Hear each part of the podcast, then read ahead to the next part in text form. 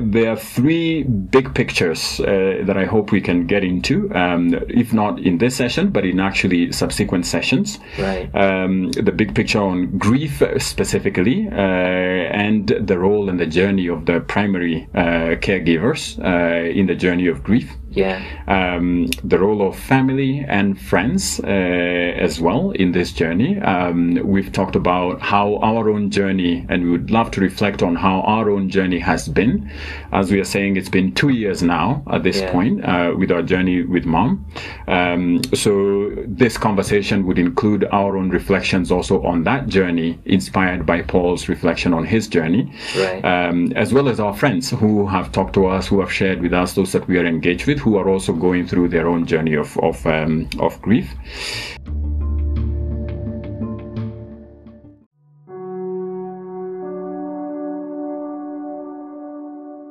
The passage of time, what does it mean?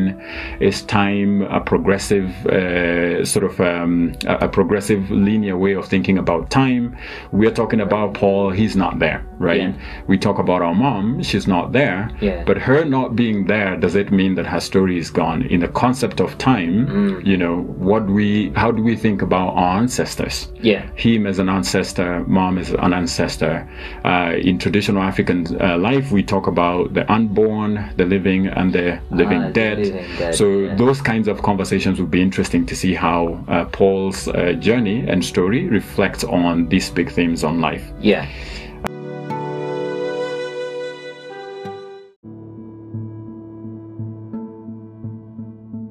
um, rites of passage, right? Uh, rites of passage, and with grief as as well as death as a very good example of a rite of passage. Right. We are now commemorating the first anniversary of Mom, Yeah. uh, which essentially is in an oppor- in one way an opportunity for us to mark um, what really has been a journey of mourning. Uh, for the last one year since uh, her funeral, um, and so is there a before and after, right? Right. Um, and so this conversation becomes more like a placeholder Yeah. in terms of that journey um, of life where there is going to be the before mom, the after mom, right?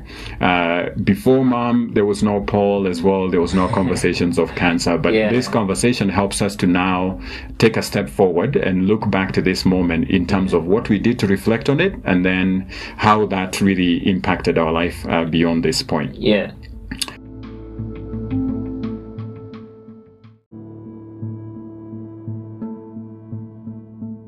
Peer uh, mentorship and the role of uh, that we play as peers um, to basically raise awareness uh, as mentors uh, for either our peers or also the next generations who are coming up behind us um, on topics such as uh, cancer awareness, um, you know, specifically in women. Uh, we being uh, men, uh, we haven't had an opportunity to empathize, or we may not empathize, but the journey that we went through really helps Yeah. us to empathize with our um, uh, friends and and uh, family of the Yeah. opposite gender. Um, the topic on giving back to the community that we come from as Right. well. Um, so whether we are doing this awareness, especially for the sake of others, right? The decision by Paul to write a book uh, at a time when he could have been focused on just fighting uh, for his own life, uh, it really speaks again to giving back to the community, the medical community, the immigrant community, the uh, fathers who are going to be reading this and making their decisions about their life as well.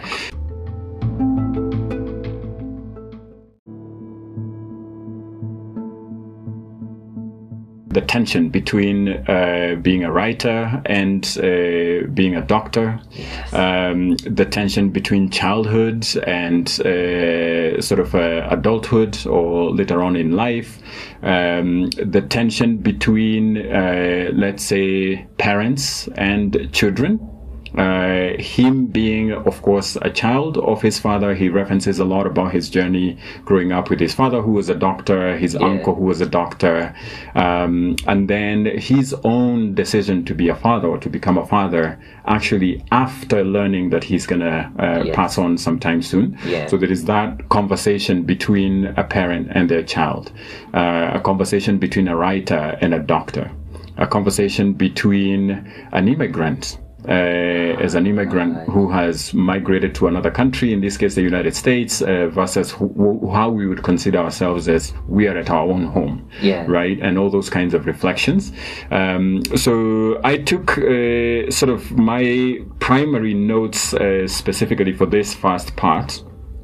Um, to basically highlight specific themes uh, self awareness,